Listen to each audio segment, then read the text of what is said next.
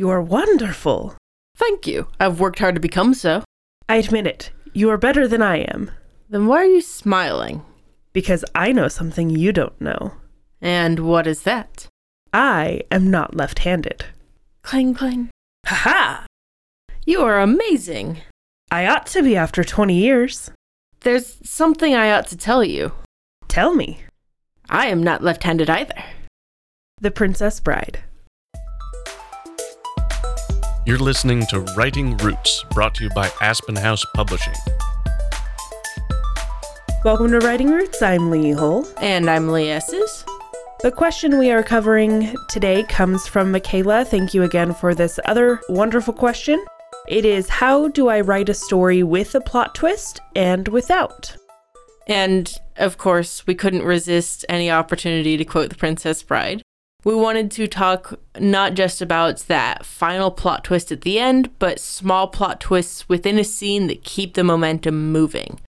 When it comes to a plot twist, the best thing you can do is lay the groundwork for it. If you aren't laying the groundwork for it because you don't know that it's going to happen, then it often disappoints the reader, which is why we suggest for those pantsers to do that heavy rewrite. That is what a plot twist is. It's not actually a change in anything. It is an explanation of things that are already there. It frames everything into a different perspective that you didn't have before, but everything still makes sense. So if you think of your favorite plot twist throughout history, if the rewatch of that movie wasn't as enjoyable as the first time around, it was not a good plot twist. That plot twist wasn't about, oh, by the way, it was an explanation of these weird things that we saw that we didn't quite understand yet. These kind of moments where, what what just happened? I don't understand. The plot twist explains those things so that the entire story becomes a different one than you thought you were being told. You do need to beware of the bait and switch. If you have set up for a different ending and then you throw in a plot twist that doesn't make sense, it is unsatisfactory and rather a big disappointment or turnoff for the readers. If you haven't planned it ahead of time, then it's fairly easy to tell as a reader that you didn't plan it ahead of time. And that's really something that a lot of authors, especially new authors, fall into, is throwing in these bait and switch plot twists because they don't want to feel predictable. They want their story to feel original and different. But if it's not done with the correct groundwork, then it doesn't work. It feels like a betrayal rather than, ooh, this was unpredictable. It can still be unpredictable when you lay that groundwork if you do it right. Brandon Sanderson, I think, is a great example of this, of writing plot twists where you look back during a reread and go, oh, I missed all of these clues towards that plot twist. It suddenly makes so much more sense. Let's take a closer look at those clues for a moment. There are some ways that you can wield these clues to make your storytelling better. And one of the first things I want to bring up is how subtle or obvious the clue is. So your goal is for the reader to figure out the plot twist within the same chapter that you, the author, reveal it. Obviously, not every reader is going to be the same, but that's going to be the most enjoyment for your readers. So to get there, you need clues along the way that they can follow, that they can pick up on. Some clues are going to be more obvious than others. If you do have an obvious clue, you need to give it a reason or an alternate reasonable explanation. So if the murder victim was killed with an awl, which is a woodworking tool, it's hard to spell it on a podcast, okay? And we find an awl with blood on the handle in suspect A's office. And he's like, no, I teach underprivileged children woodworking and I cut myself in my hand. That it's my own blood on the awl. Okay, so we have this clue that was then kind of explained. And those explanations can be totally legitimate. Having an awl if you're teaching, you know, underprivileged kids It doesn't change the fact that it very well could be a murder weapon. But there is another reasonable reason why he has this blood-covered awl. So one thing you can do to make a clue more subtle is to excuse it, even though the explanation doesn't necessarily negate the information in the clue that you've given. Another way to make a clue more subtle is to bury it. When you bury a clue, you are putting it in a section with a lot of other information. And it's all good information for the reader to have, but sometimes it is difficult to point out and say, yes, this is it. Another way to bury a clue is to change the timing of how you reveal information. So instead of knowing as you're going in to talk to the woodworker that the murder weapon was an awl, show the bloody awl. And then later on reveal that there was that awl. And the more time you put between those two, the more subtle the clue is. So as you're changing and playing with the timing of the information you're revealing, that can also influence how subtle the clues are. As you're building towards the plot twist, the closer you get to the twist, the less subtle all of your clues will become. So if you are finally revealing the connection to the bloody awl, that needs to happen fairly late. Those larger clues that will definitely give away the information or really connect those last pieces, you always want those as close to the reveal as possible.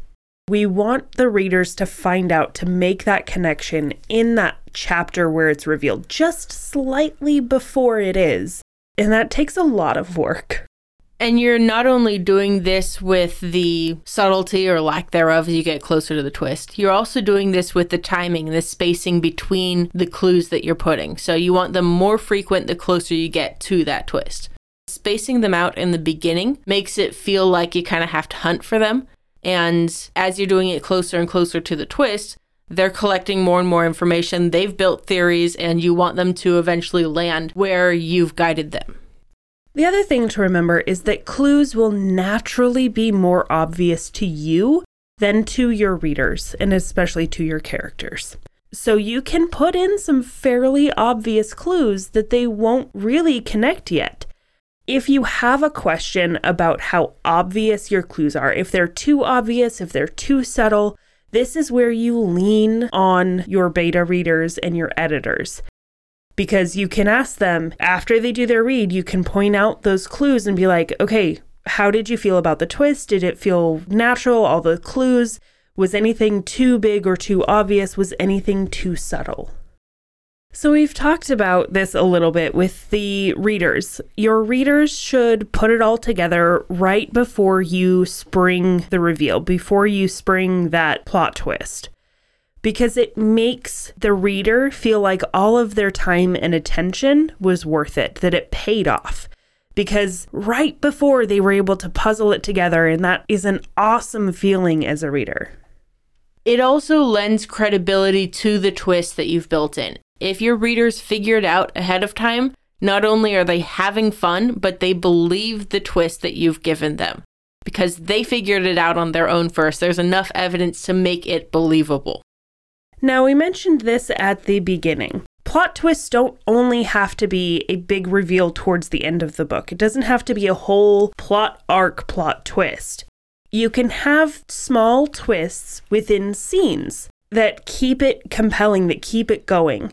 Great places to include these would be in arguments or fights of some kind. I especially love doing this in combat, like we saw in The Princess Bride. That kind of plot twist makes everything in the combat more interesting, especially if your readers aren't as martially efficient as some of us. Other places where you can look to include scene plot twists would be any time where the stakes are directly related to that moment.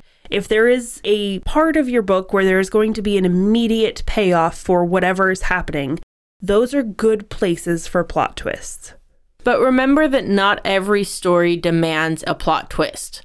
Sometimes the satisfaction is in the struggle, not necessarily the reveal.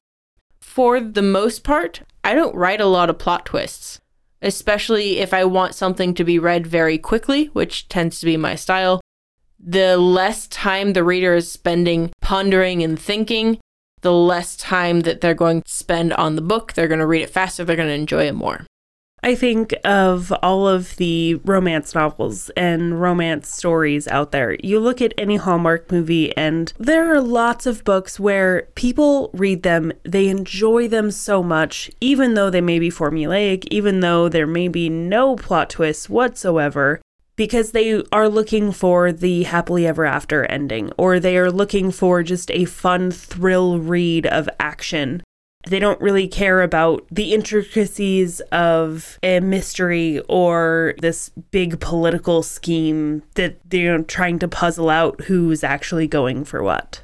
So maybe it's just me as a plotter, but I would say you're best off at least deciding if you want a plot twist in the story. You might not know what it is, but you can still set those clues, those groundwork pieces down as you're writing.